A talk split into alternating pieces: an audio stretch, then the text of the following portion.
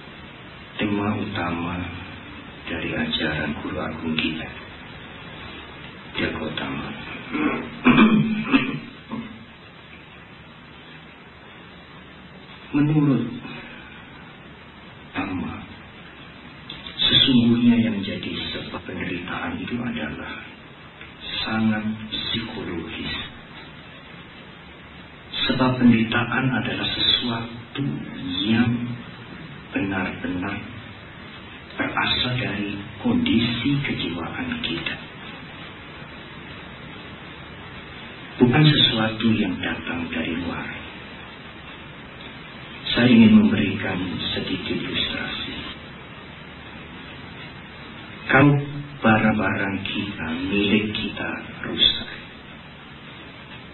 Kalau rumah kita misalnya kemudian rusak. Atau mungkin teman-teman kita mengalami bencana atau musibah dan menderita. Dengan kalimat yang lain, kalau milikku, kalau barang-barangku rusak, kalau terjadi bencana di rumahku, kalau terjadi bencana pada teman-teman atau keluargaku, aku menderita.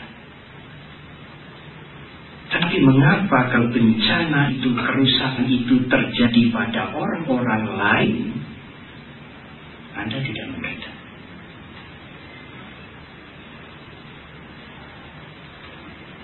Berapa banyak bencana itu terjadi, berapa banyak kehancuran itu terjadi pada orang-orang lain yang Anda tidak kenal, yang kita tidak kenal, dia tidak menderita. Tetapi kalau bencana itu terjadi pada barangku, pada milikku, pada keluargaku, pada teman-temanku, aku menderita. Dari ilustrasi yang singkat ini, Ibu Bapak dan Saudara bisa lihat bahwa sebab penderitaan itu adalah semata-mata psikologis. Menurut Dharma, menurut Dharma sebab penderitaan itu adalah self-centeredness. Satu pandangan yang berpusat pada aku. Inilah yang membuat kita menderita. Karena kalau kejadian itu terjadi pada orang lain, aku tidak menderita. Ibu bapak dan saudara-saudara, self-centeredness itu adalah satu kondisi yang sesungguhnya membuat kita tidak sehat. Oleh karena itu, menurut pandangan Buddhis, menyelesaikan penderitaan bukan dengan belas kasihan dari luar. Menyelesaikan matasi penderitaan bukan dengan minta ampun. Menyelesaikan mengatasi penderitaan semata-mata kalau ibu bapak dan saudara bisa menyelesaikan self-centeredness. Satu pandangan yang berpusat pada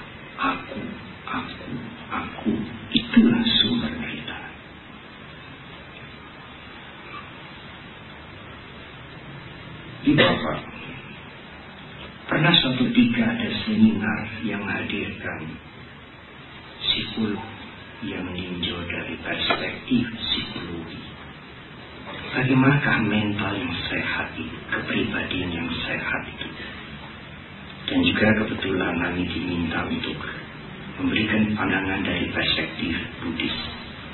Menurut pandangan Buddhis, bagaimanakah mental yang sehat itu, kepribadian yang sehat itu. Mental yang sehat atau kepribadian yang sehat itu menurut Buddhis adalah mental yang tidak melekat. Pada saat kita mulai melekat, mental kita mulai menjadi tidak sehat. Kemelekatan itu adalah akibat dari self-centeredness. Semuanya diukur dengan aku dan diriku. Salah satu faktor yang terpenting untuk menghadapi self-centeredness yang mengakibatkan kemelekatan adalah dalam teknologi Pali disebut meta, dalam bahasa Sanskerta disebut maiti, cinta kasih. Cinta kasih ada satu ungkapan yang sangat tidak asing bagi semua umat Buddha. Dari school, dari tradisi yang mana pun. Bahkan salah satu jantung dari ajaran agama Buddha adalah cinta kasih. Tetapi, ibu bapak dan saudara-saudara, meta atau maitri cinta kasih yang diajarkan oleh Buddhisme, agama Buddha, bukanlah cinta yang emosional bukanlah cinta emosi. Tetapi cinta kasih yang diajarkan oleh agama Buddha adalah cinta yang benar-benar rasional. Bukan cinta untuk aku ingin memiliki atau aku ingin menguasai. Kalau perasaan cinta diikuti dengan aku ingin memiliki, aku ingin menguasai, itu adalah kemerdekaan yang akan membuat ibu bapak dan saudara mulai menderita.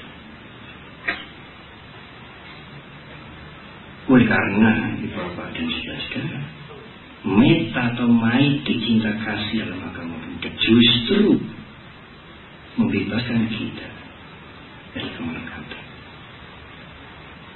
Membebaskan kita, mengajarkan kita mulai membebaskan diri dari kemelekatan dari kesalahan, dari kebencian. Tetapi ada satu pertanyaan yang sangat rasional, yang sangat simpel. Beberapa umat Buddha yang cerdasnya dia bertanya, tapi Bante, bagaimana bisa menjelaskan cinta kasih atau meta maitri itu dengan kalimat yang lebih konkret karena kalau kita mengatakan ya cinta kasih, mencintai semuanya, cinta kasih kasih sayang.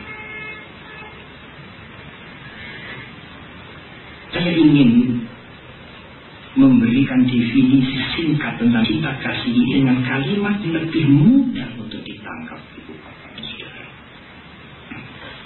Meta atau maitri itu sesungguhnya adalah dengan kalimat yang lain untuk memudahkan mengerti apa yang dimaksudkan dengan agama Buddha cinta kasih itu. Sesuatu yang sangat abstrak. Dengan kalimat yang lebih mudah, meta maitri atau cinta kasih itu adalah menghargai setiap kehidupan. Mencintai setiap kehidupan Kami menyampaikan konsep ini, ajaran ini, dan pertemuan di agama. Mungkin bagi saudara-saudara kami yang agama lain agak sulit mencintai setiap kehidupan. Saya mengatakan setidak-tidaknya mencintai semua orang. Mencintai setiap manusia. Bapak dan saudara-saudara, musuh pusai, pusai, musuh-musuh yang jelas, yang kasar dari cinta kasih adalah kebencian.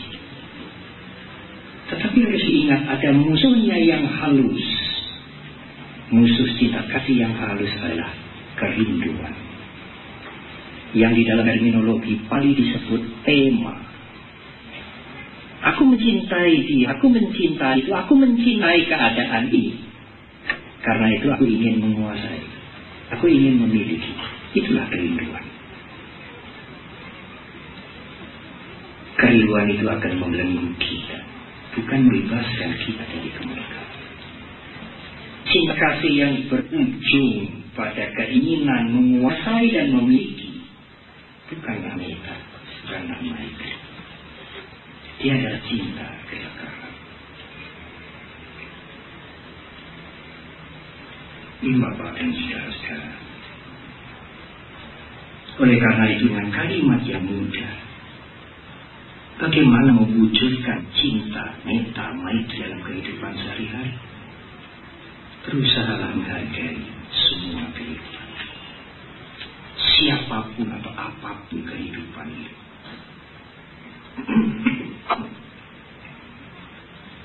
Suatu hari ada seseorang datang kepada kami, Banti. Kami mohon maaf nanti. Anak-anak kami memang tidak mengikuti keyakinan kami. Anak-anak kami bukan dis. Mereka ikut mamahnya, ikut ibunya. Apa yang harus saya katakan kepada dia? Saya mengatakan, Bapak, tidak soal. Tidak soal.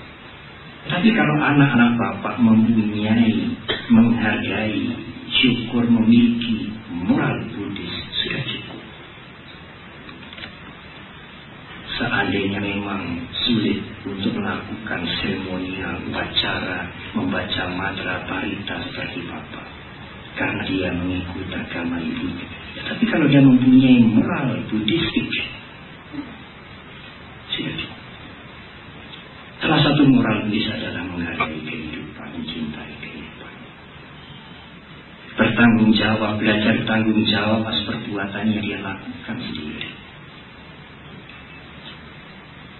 Amat sulit bagi kami sebagai Buddhis menerima konsep atau menerima pandangan bahwa kadang-kadang kita mendengar mohon maaf. Kami sudah menjadi anak Tuhan dan dia belum. Dia bukan. Pandangan ini amat sulit terima oleh seorang Buddhis. Kalau kita menggunakan konsep mereka sendiri, bukan konsep kami. Sekali lagi konsep mereka sendiri. Kalau Tuhan menciptakan semua kehidupan, semuanya adalah anak Tuhan. Termasuk yang teroris, yang penjahat, yang pencoret, semuanya anak Tuhan. Karena dia yang menciptakan. Seorang Buddhis diajarkan sejak mereka masih kecil. Cintailah kehidupan.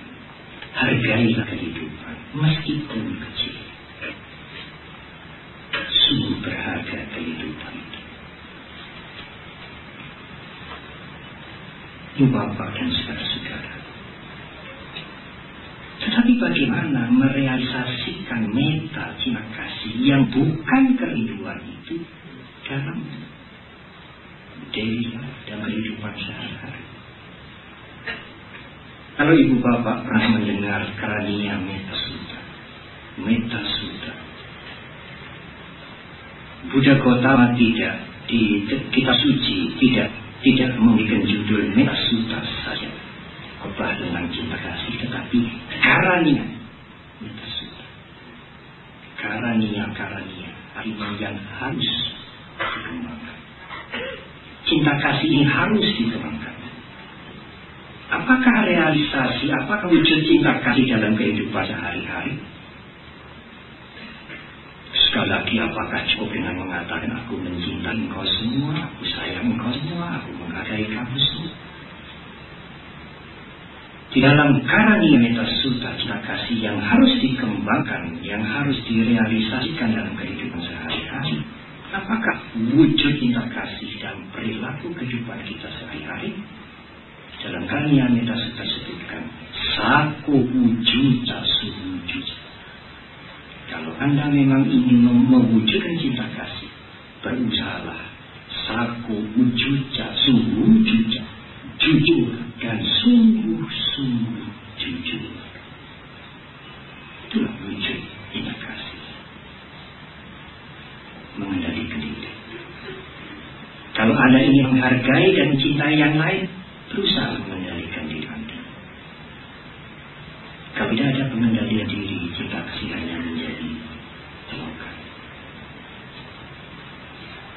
Ini Bapak dan saudara-saudara. Memang pandangan Buddhis agak berbeda dengan cara berpikir yang sering kita punya. Karena umumnya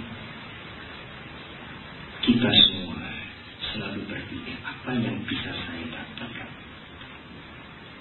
Sehingga begitu mendengar pengertian atau mendengar ucapan istilah kita kasih, maka spontan yang terlintas adalah, oh saya mencintai dia, saya ingin memiliki. Ada di cerita yang menarik. Ada seorang biksu Italia dan dia bermeditasi berbelas-belas tahun di tempat yang sepi. Suatu hari seorang terkenal dari London dan menemui Sunyi. Wartawati adalah Vicky Merji yang pernah mewawancarai menulis tentang Lama Osel. Satu buku yang berjudul Reinkarnasi yang menjadi the best seller. Vicky Mekerji bertanya kepada Bitsumi Venerable Monks, Anda belajar Buddha Dharma sangat lama dan bermeditasi di tempat yang retreat. Tidak hanya satu dua bulan berbelas-belas tahun. Apa yang Anda dapat? Apa yang Anda dapat? Biksuni dari tali ini sangat pandai. Dia menjawab, kalau Anda bertanya pada saya, Veneritus Anda belajar Buddha dalam sangat lama. Dan Anda bermeditasi berbelas-belas tahun, retreat. Apa yang Anda dapat? saya susah menjawab. Pertanyaan Anda itu tidak suitable, tidak cocok bagi dunia Buddhis. Tetapi kalau Anda bertanya, Anda mengenal Buddha Dharma, Anda bermeditasi retreat berbelas-belas tahun. Apakah ada sesuatu yang hilang? Nah, itu pertanyaan yang saya bisa menjawab paling jelas. Apa yang hilang? Kesalahan saya mulai hilang. Kebencian saya mulai berubah. Dendam saya mulai jauh berkurang. Kepanikan saya, khawatiran saya, kemarahan saya jauh berkurang. Tetapi kalau Anda bertanya, apa yang Anda dapat? Sulit saya menjawab.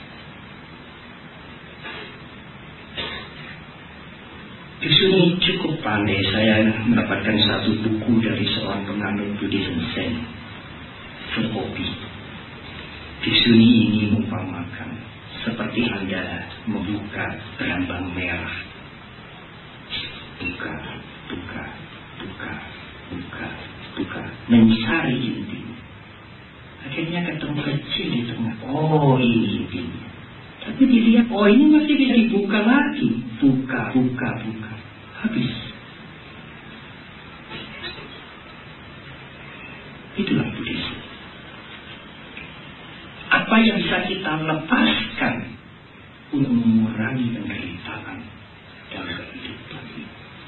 Untuk mengurangi beban yang membuat kita tegang, marah, kecewa, menderita. Beban itu adalah kebencian, kesalahan. Tetapi umumnya kita berpikir balik. Saya belajar kamu tidak bertahun-tahun. Apa tuh yang saya dapat? Oh, ini ada ceramah. Kita dapat apa nanti ya? Ada buku yang dibagi, kalender, ada VCD, ada snack tidak? Itulah kebiasaan kita mengumpulkan, mengumpulkan, mengumpulkan. Mengumpulkan materi, mengumpulkan nama, mengumpulkan pujian, mengumpulkan problem sampah-sampah juga. Kardus-kardus kosong-kosong kalau mau dibuat, ah, sayang ya. Itulah yang, umum. Dan kita biasa mengumpulkan mengumpulkan masalah-masalah, problem-problem. Dan kita sulit untuk melepas. Sampai menjelang tidur, sampai kita tertidur, lagi bangun kembali sudah masalah. Ajaran agama Buddha melatih kita dengan meta, dengan cinta kasih, melatih kita apa yang bisa kita lepas untuk membuat kehidupan ini menjadi lebih lebih ringan, tidak mengalah justru melekatkan.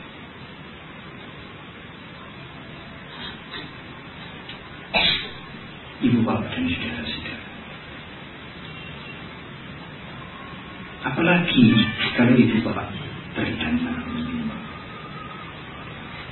dalam pandangan agama Buddha justru kalau ibu bapak dan saudara mempunyai kesempatan memberikan bantuan, memberikan sumbangan, ibu bapak dan saudara yang mengucapkan terima kasih. Terima kasih ibu, terima kasih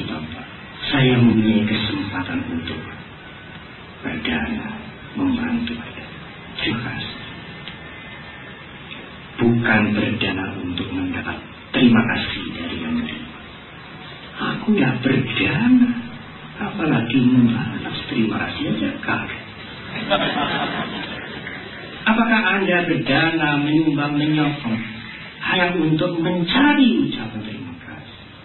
Angka rendah. Ibu bapak tidak melepas tetapi menginginkan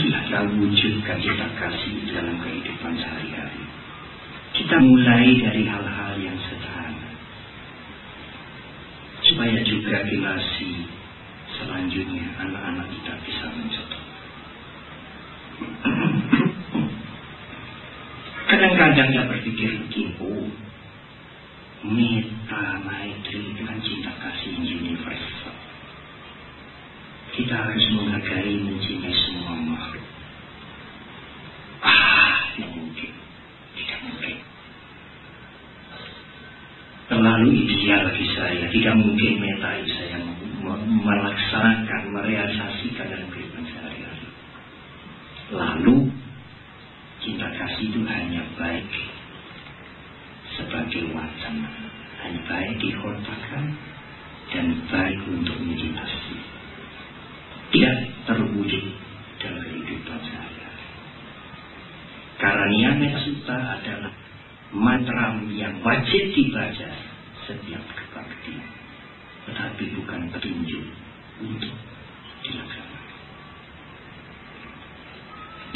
mulai dari dan sehari-hari.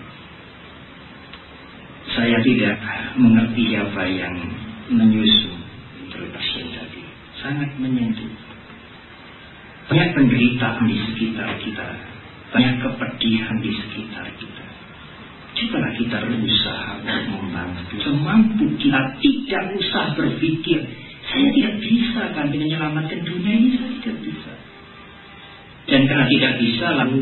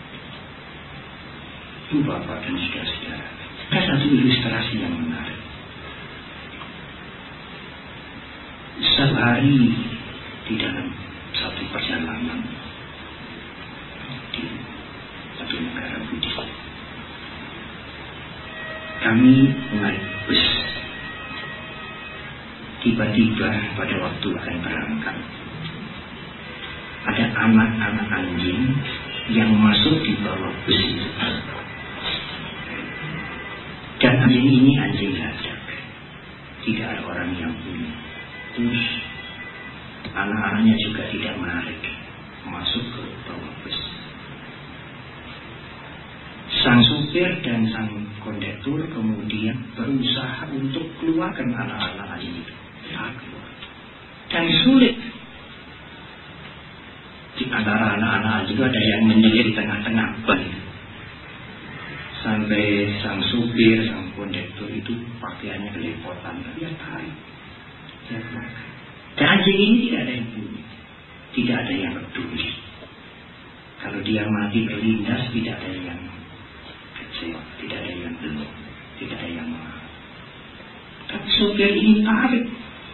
Sampai berapa lama dia sampai itu bergulung-gulung di bawah bus itu dan susah payah dia tarik tarik satu satu sampai anak ini lepas kemudian bersejarah.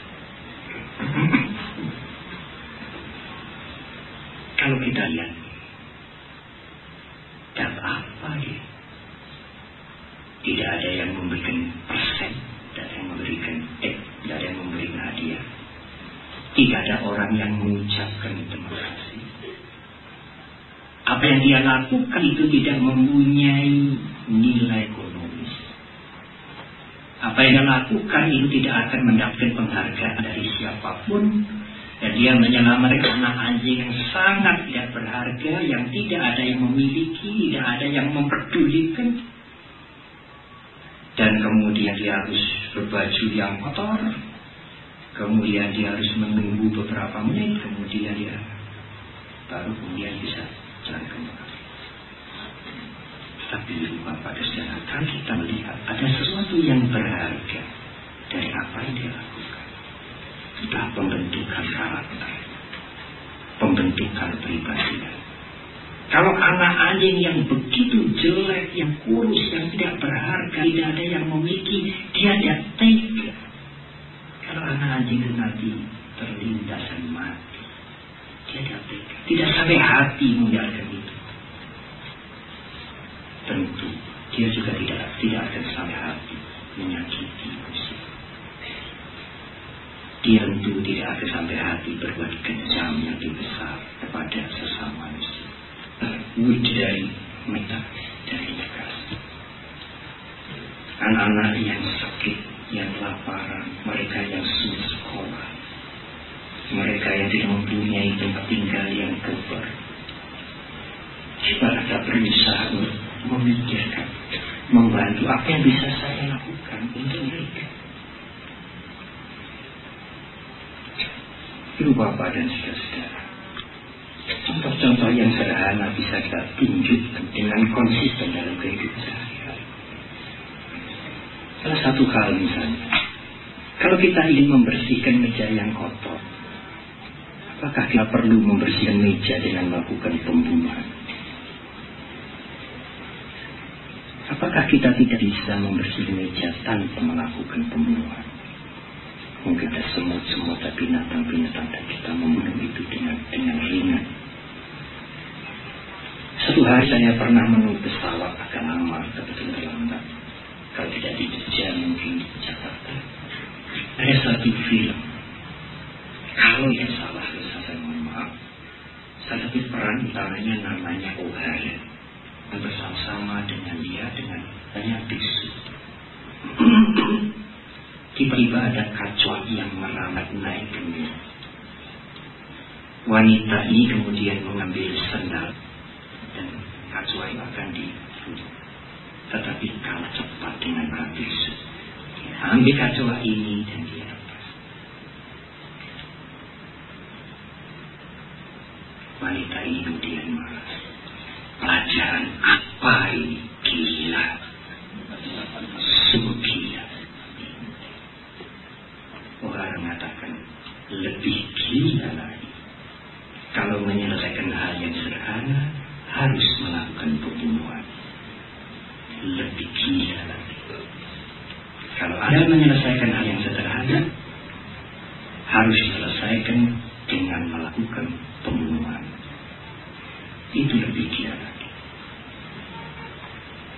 Ibu bapak dan saudara-saudara, itulah contoh-contoh yang simpel, yang sederhana.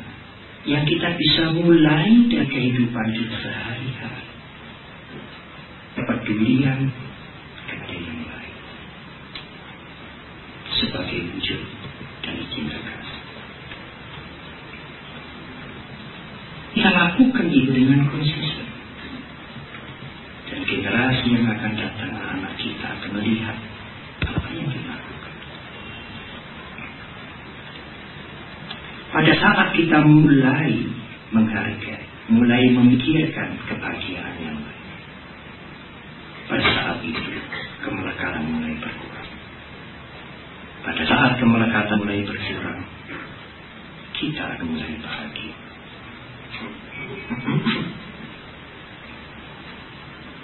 Ibu bapak dan saudara-saudara, memang kadang-kadang seperti tidak masuk akal. Bagi, kalau saya semakin care, memperhatikan diri saya, merawat diri saya, tentu saya akan bisa membawa diri saya dengan baik dan saya akan bahagia.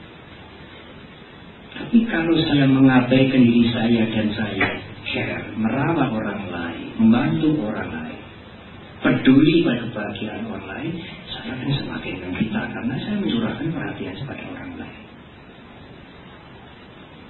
Logikanya begitu. Tapi kenyataannya terbalik. Pada saat Anda mulai memikirkan orang lain, Anda mulai bahagia. Pada saat Anda mulai memikirkan diri Anda sendiri, Anda mulai menderita.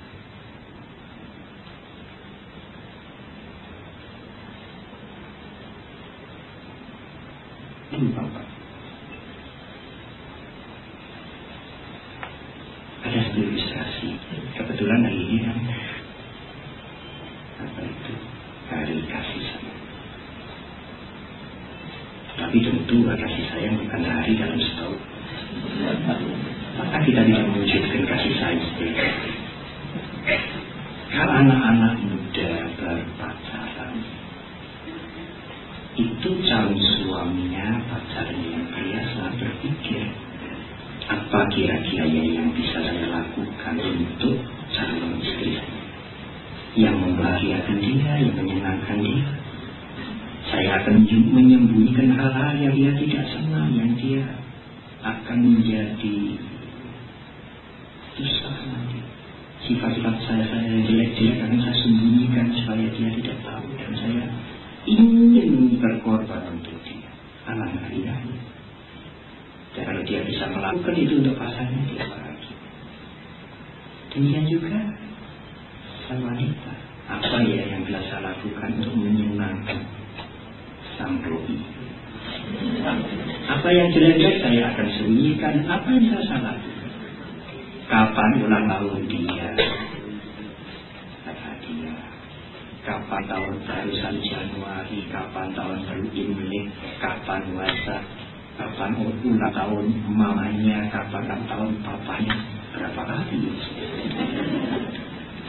Tetapi kalau nanti sudah berkeluarga kemudian anak satu atau dua menjadi self-centeredness. Kalau dulu dia selalu memikirkan pasangannya, sang pria, sekarang sang ibu terbalik. Suamiku nggak ngerti aku ya. Sudah berapa lama kita hidup berkeluarga? Kenapa kamu nggak ngerti saya? Kenapa kamu nggak membahagiakan saya? Dia menutup seluruh isi rumah tangga harus membahagiakan dia. Dan dia mulai menderita. Kapan bisa memuaskan dia? Tuntutannya menjadi lebih besar, lebih besar. Suami, anak-anak, banyak orang harus berkorban untuk membahagiakan sang istri. Tidak masuk akal. Empat lima orang harus berkorban untuk satu. Dia mulai menderita. Dan belum tentu tuntutannya bisa tercapai. Tetapi kalau dibalik, apa sebagai istri, sebagai ibu yang saya bisa lakukan. Orang lain bukan berarti orang yang lain-lain. Orang lain itu bukan dirinya.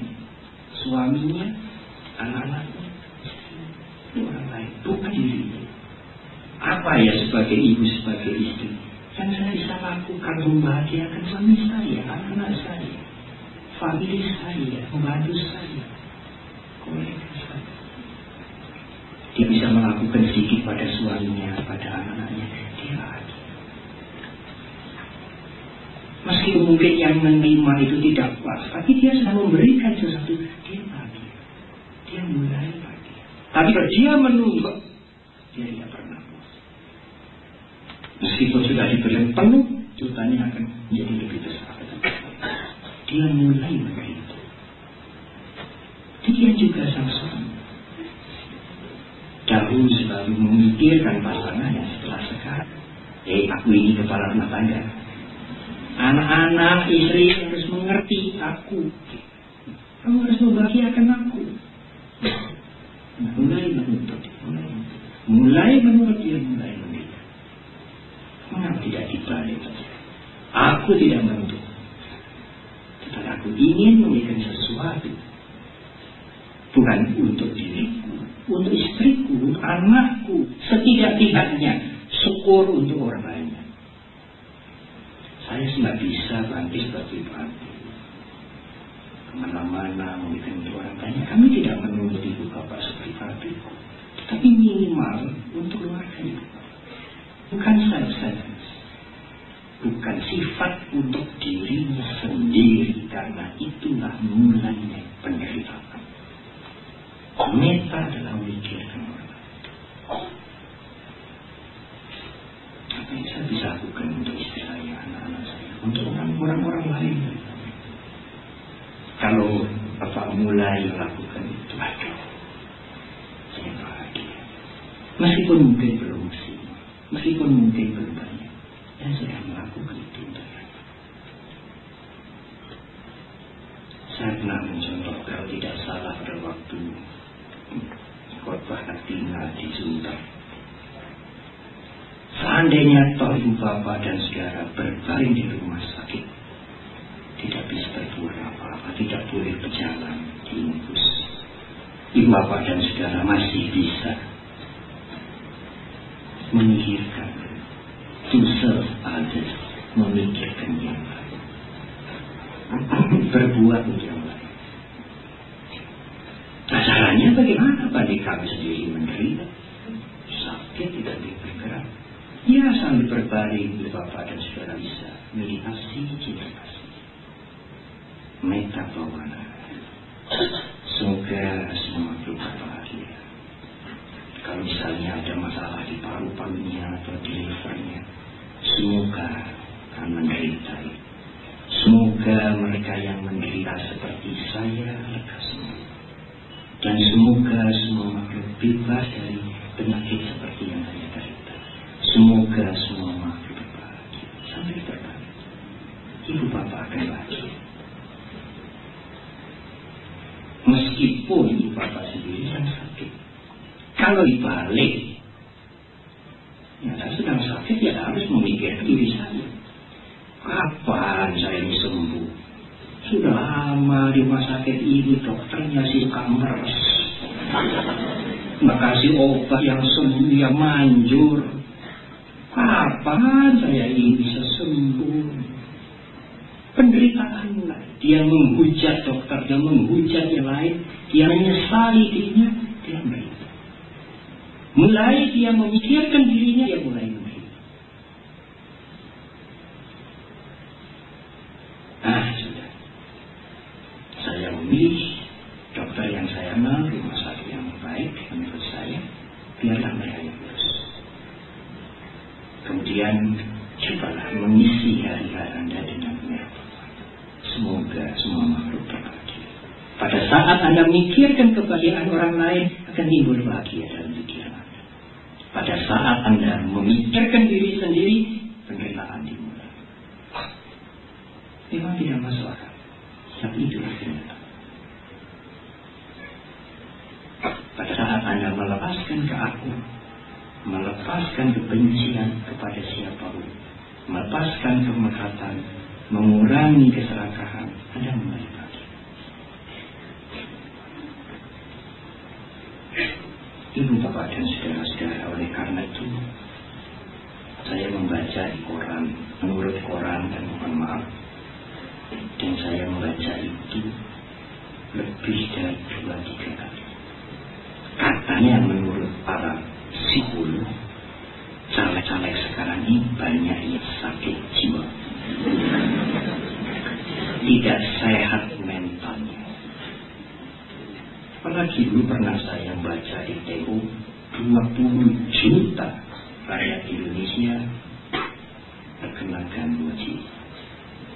Mudah marah, mudah tersinggung mudah dibakar, mudah dihasut mudah melakukan kekerasan tidak peduli dengan moral itulah indikator-indikator yang kemudian disimpulkan 20 juta masyarakat Indonesia sekecil PBB membuat apa itu pengumuman itu 20 juta itu 10 persen dari 200 juta 10 persen masyarakat Indonesia tidak sehat dan ini berbahaya berarti di antara 10 orang ada yang ada satu yang tidak sehat memang jadi kalau ibu bapak sekarang bergerombol 10 ini ada satu suka marah, mudah bersinggung, sulit diajak kompromi, iri hati, benci, dendam, mudah dihasut. Dan yang satu ini mudah menular pada yang lain. Oleh karena itu marilah kita membangun, menjaga dan membangun mental yang sehat. Mental yang sehat adalah mental yang tidak self-centered yang tidak segala sesuatu dipusatkan untuk dan hanya untuk diri dengan mengembangkan mental cinta kasih dalam kehidupan sehari-hari. Bisa Bante membangun kembali mental yang sehat, mengobati mental yang sakit. Bisa tidak. Mudah? Tidak mudah. Tetapi bukan berarti tidak mungkin. Marilah kita mulai sekarang. Tidak ada pilihan. Kalau ibu bapak dan sudah mendengar belayan saya, mengikuti dengan teman-teman, apakah artinya meta? Apakah meta yang membebaskan? Berbeda dengan meta kerinduan ingin menguasai. Betapa bahagianya kalau kita mau mengubah Mari kita mengubah secara radikal paradigma berpikir kita. Kalau sebelumnya kita selalu berpikir, saya dapat apa? Orang yang mengatakan, aku itu apa? Saya dapat apa? Sekarang malah kita ubah cara berpikir itu dengan berpikir apa ya yang saya bisa berikan untuk masyarakat. Ini perhatian saudara-saudara. Melepas itu bukan pilihan. Ya nanti orang mau lepas mau tidak itu kan suka-sukanya dia. Kalau dia tidak mau lepas, dia hanya mau mendapat, mencari, mengumpulkan, boleh. Iya. Tetapi saya mempunyai pandangan yang amat berbeda. Melepas bukan pilihan, tetapi keharusan. Ah, kalau orang tidak mau melepas ya boleh-boleh aja. Tidak mungkin, saudara. Alam mengajarkan kita untuk melepas. Kita makan memang. Kalau tidak makan kita akan lemas. Tapi Anda tidak mau melepas. Kalau Anda tidak mau melepas, alam akan minta Anda untuk melepas sekarang. Kita perlu oksigen, tapi kita juga mengeluarkan nafas.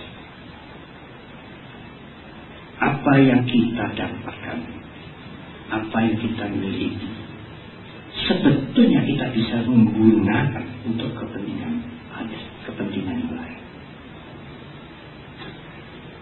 Apalagi makanan, apalagi materi jamani ini yang kita sayang-sayang, yang kita rawat, dan kalau sakit kita berobat dengan biaya yang sangat besar sekali, akhirnya alam akan mengisyaratkan, akan meminta untuk lepas ini.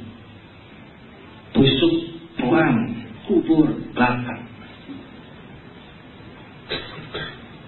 Kita tidak bisa menolak Oleh karena itu pada saat kita yang mau melepas pada saat itu penderitaan. Hmm. Pada saat self-centeredness itu mulai, kita mulai melekat. Dan pada saat kelekatan dimulai, kita mulai mereka.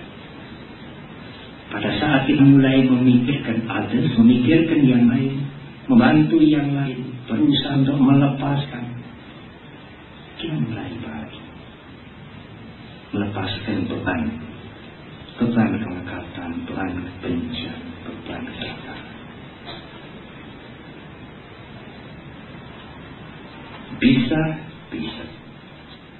Mudah, memang tidak mudah. Tetapi bukan berarti tidak mungkin. Marilah kita mulai Kalau sekali lagi Bapak dan Saudara mendengarkan uraian ini, mengerti dengan benar dengan jelas, dan selesai. Uraian ini hanya wacana dalam bahasa Indonesia yang keren ini hanya wacana. Dalam bahasa yang mudah. Seandainya Bapak dan Saudara mengerti uraian saya ini, uraian saya ini toh hanya omong-omong. Kalau tidak ada komitmen yang kuat untuk memulai, saya ingin memulai to serve others. Memikirkan kebahagiaan, membantu yang lain, menghargai kehidupan yang lain. Tidak ada latihan untuk itu. Tidak ada perubahan yang signifikan. Tidak ada kemajuan di dalam kehidupan saudara. Tidak ada kemajuan di dalam membentuk mental yang lebih sehat, kepribadian yang lebih sehat. Memang khotbah seminar drama seperti ini perlu, tapi jangan hanya berhenti pada wacana. Marilah kita merealisir, mewujudkan itu dalam kehidupan sehari-hari. Meskipun tidak mudah, marilah kita mulai. Dan marilah kita mulai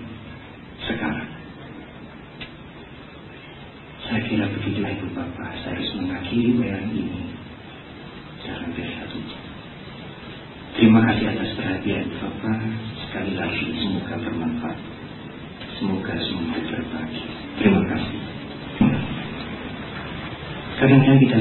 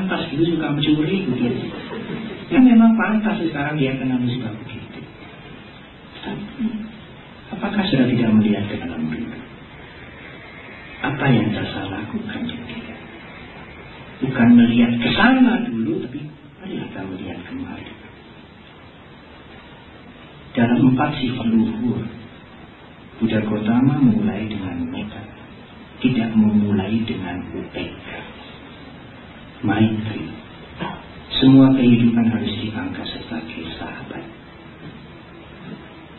Maitri itu akar katanya sama dengan mitra sahabat. Kita kenal atau tidak kenal dia orang jahat atau orang baik dia orang lokalis, apa atau tidak tahu. kami amat sulit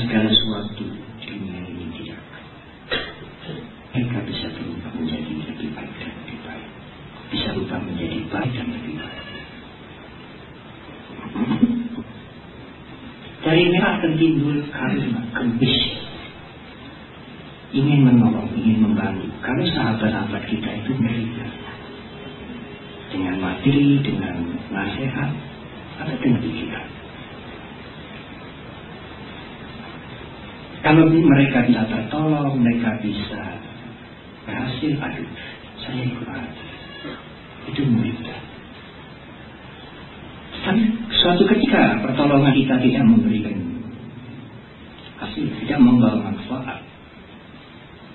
Dia tetap saja mempunyai perilaku yang buruk atau penderitaannya diperkurang. Nah barulah yang terakhir UPK muncul ya dia memetik akibat karmanya sendiri. Apa yang saya lakukan tidak berhasil menolong dia. Dan ini perlu UPK muncul terakhir perlu karena kalau PK tidak muncul terakhir, maka niat baik, kempis, menolong, membantu akan berubah menjadi kesedihan, kemarahan, bahkan kebencian. Saya sudah menolong dia nanti dengan sungguh-sungguh berapa banyak yang sudah saya korbankan. Apakah waktu, apakah nasihat, kasih sayang dia yang nanti dia menjadi tambah beresan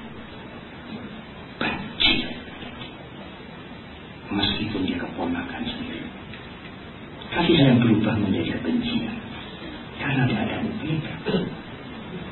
Anda mengharapkan bantuan saya, nasihat saya harus diikuti. Itu sangat bisa ke aku juga. Anda tidak bisa memaksa pendapat Anda. Anda tidak bisa mengubah dunia ini tanpa Anda. Apalagi Anda Guru kita yang mengatakan, aku hanya menunjukkan jalan. Yang jelas sekali, terang jelas tapi untuk sampai ke sana, Anda harus berjalan dengan ketekunan, dengan keuletan, dengan kesukuan.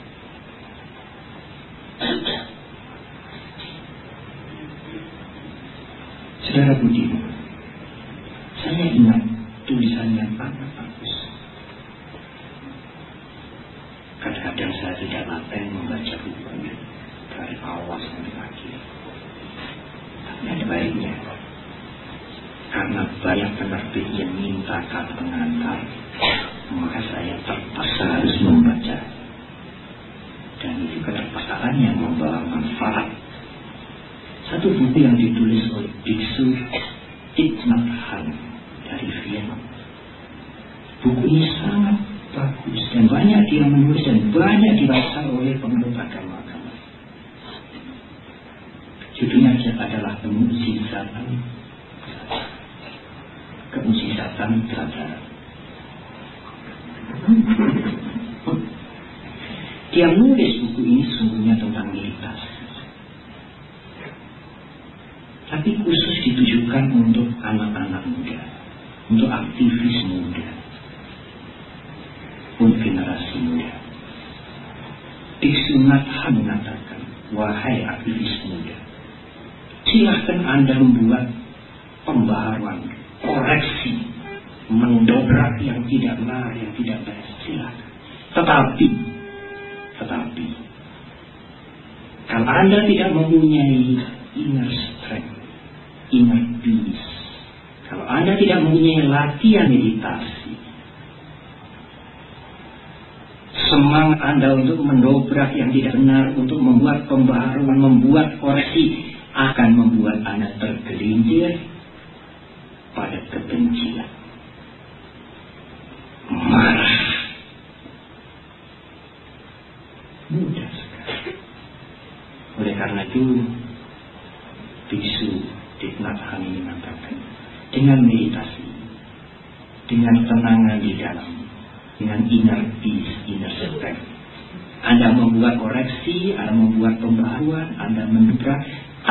tergelincir pada marah tanpa tergelincir pada kebencian.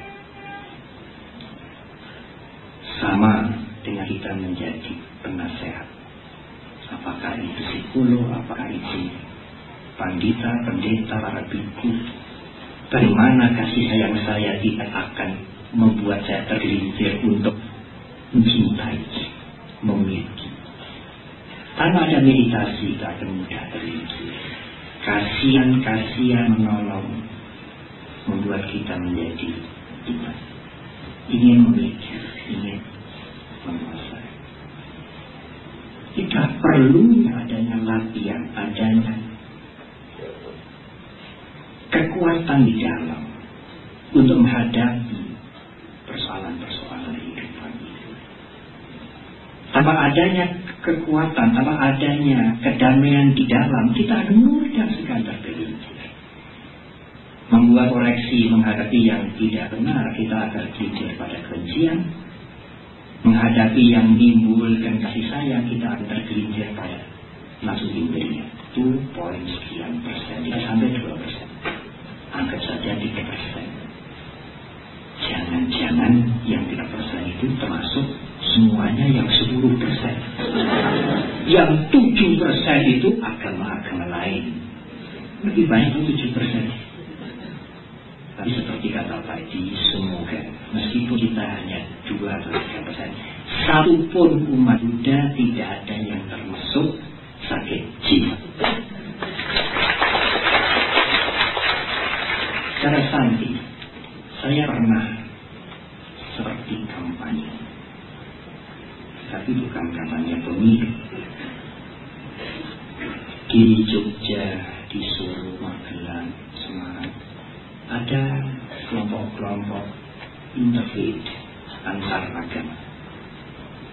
Dan kami mengadakan pertemuan bulanan tempat yang berganti-ganti kadang-kadang di gereja, kadang-kadang pondok, sering juga di wihara. Ya ada pengurusnya, tuan rumah lain mengundang. Kita duduk di bawah, kemudian minum seadanya, makan ya kadang-kadang apa, singkong, kemudian apa, kacang godong, lain-lain, suasananya lengkap. Kami pernah, saya pernah berkampanye. Cobalah kita membangun generasi. Dalam agama kami, kami mempunyai latihan mental, meditasi mental. Apa yang kami lakukan? Kami menumpahkan pikiran kami dengan sepenuh perhatian, mengharapkan semoga semua makhluk tanpa kecuali berbahagia. Semoga semua makhluk bebas dari penderitaan. Semoga semua makhluk bebas dari kesulitan. Kalau ibu bapak mau mencoba meditasi ini, meditasi ini tidak akan mengganggu keimanan ibu bapak masing-masing. Karena mengembangkan meta tidak usah menyebut nama siapa-siapa. Menyebut nama Tuhan juga tidak, nama Brahma juga tidak, nama Buddha juga tidak, nama Kuan Yin juga tidak. Mengembangkan meta kepada semua makhluk semua kita. Ada saat Anda membangkan meta, tidak ada kebencian dalam pikiran Anda, tidak ada kekejaman dalam pikiran Anda. Dan ada membuat atmosfer menjadi teduh. Kalau semakin banyak orang berusaha untuk meditasi meta 15 menit, 20 menit setiap pagi, berapa banyak sumbangan yang kita berikan untuk damai, untuk kesejukan masyarakat bangsa dan dunia ini. Saya sampaikan itu di mana-mana dan banyak saudara-saudara kami yang beragama lain datang pada saya dan dia mengatakan mulai meditasi meditasi. Oh silakan dengan senang Tidak ada ikatan apa-apa terhadap agama Buddha. Tidak ada mantra apa-apa yang harus disebutkan. Memancarkan meta. Menghargai semuanya, mengharapkan semuanya berhasil. Ini ada satu cara yang universal yang bisa dilakukan oleh siapa pun. Meskipun dia bukan umat Buddha dan tidak harus menjadi umat Buddha.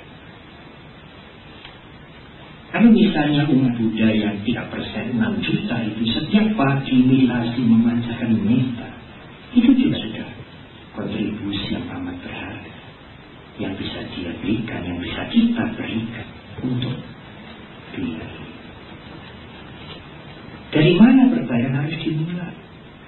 Marilah kita mulai memperbaiki dari diri kita sendiri, tidak menutup yang lain.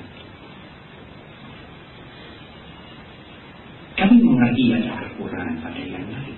Apakah pada pengurus organisasi, apakah pada wihara, apakah pada masyarakat, apakah pada negara ini.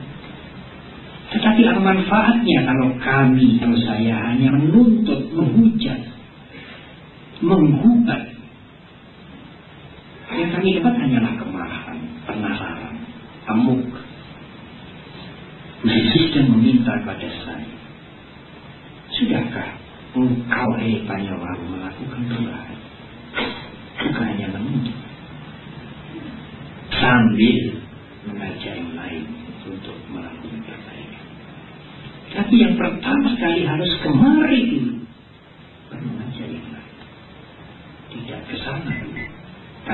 sana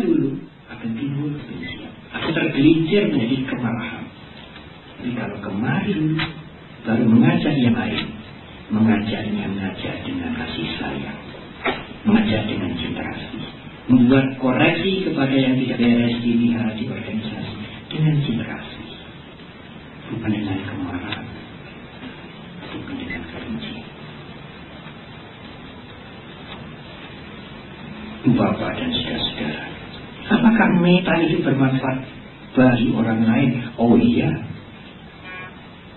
kalau ibu bapak mengisi pikiran ibu bapak dengan kebencian dan kemarahan, pikiran penuh dengan kebencian itu akan melahirkan perilaku yang negatif.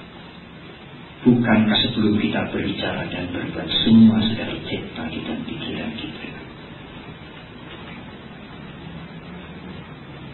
Pada waktu kami, pada waktu saya memberi ceramah di Klaten kemarin, ada seseorang bertanya,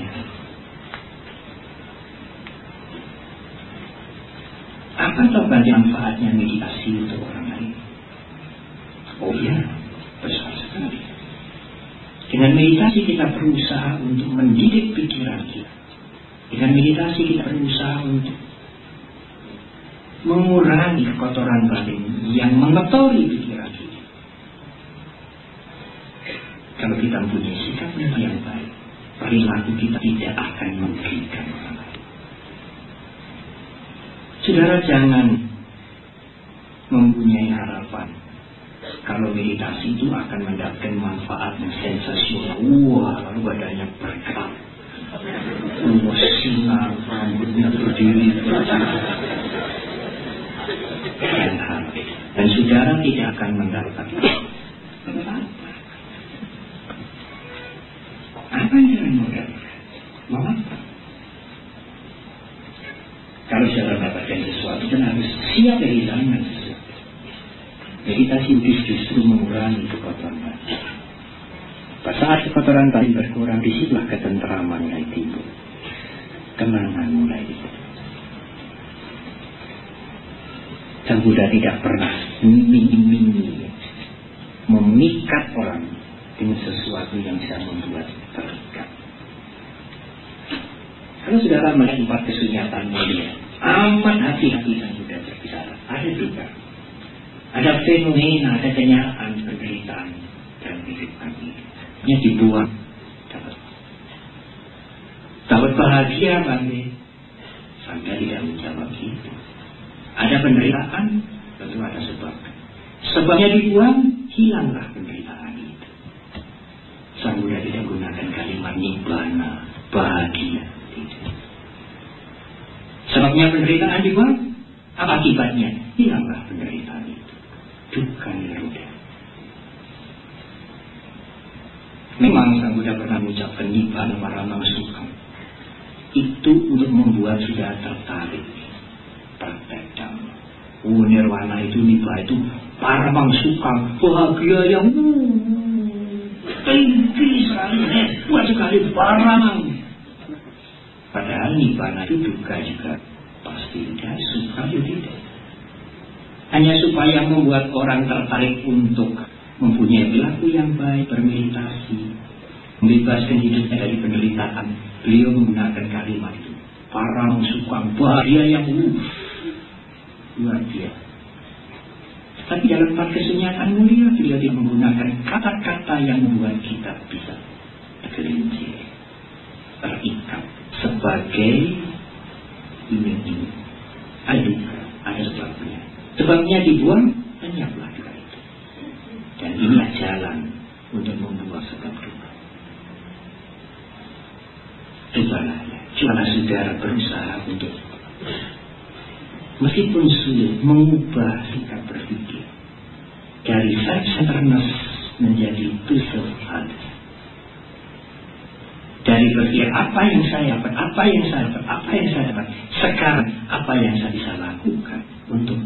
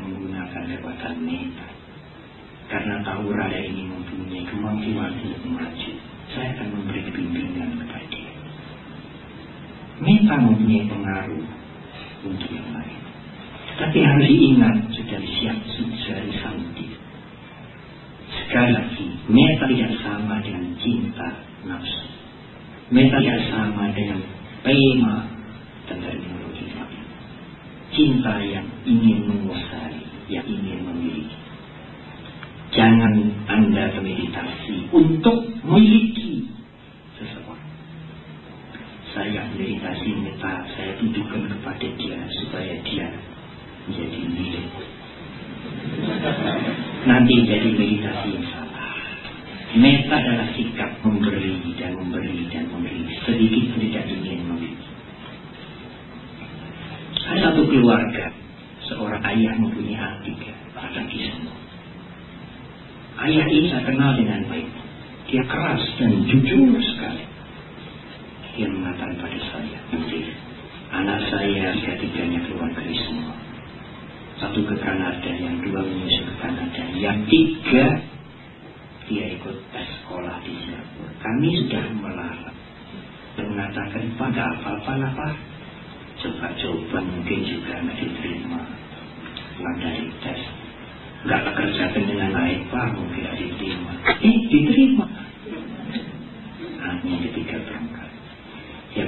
membantai saya menangis di airport.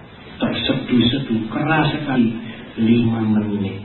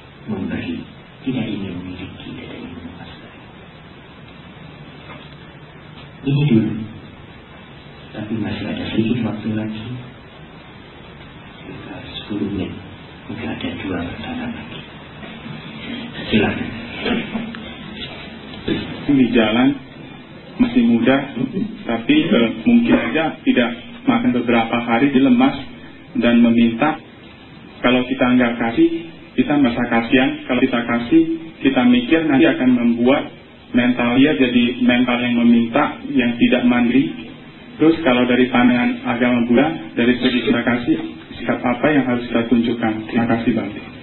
Gimana nanti begitu? kasih.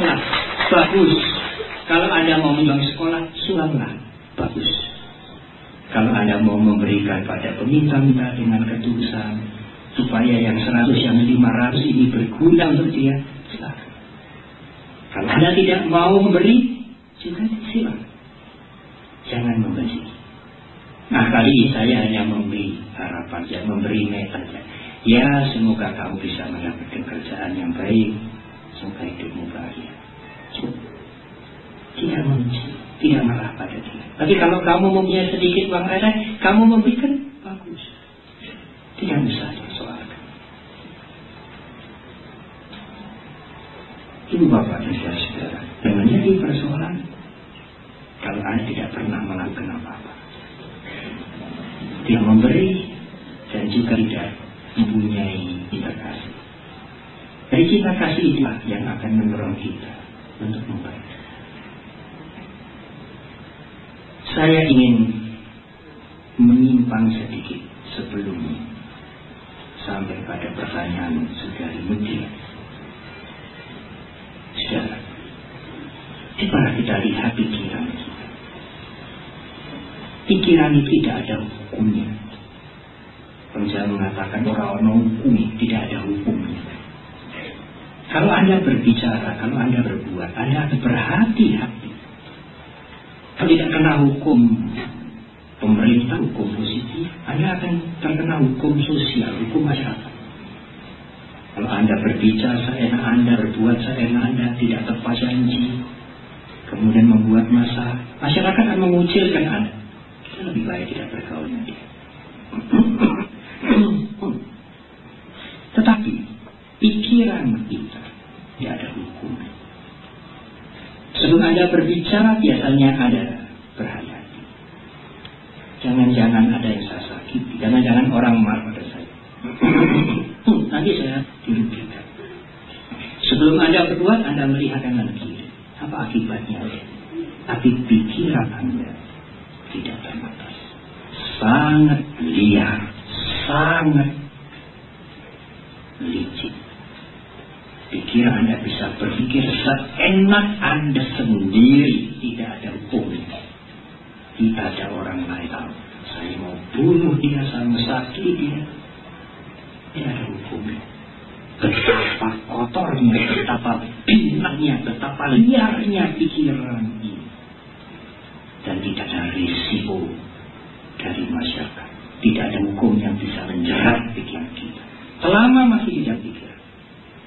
Anda pikir yang kejam-kejam, yang bengis-bengis, yang bermacam-macam, tidak ada yang tahu. Dan tidak ada hukum untuk menghukum pikiran. Oleh karena itu, melatih meditasi cara yang paling baik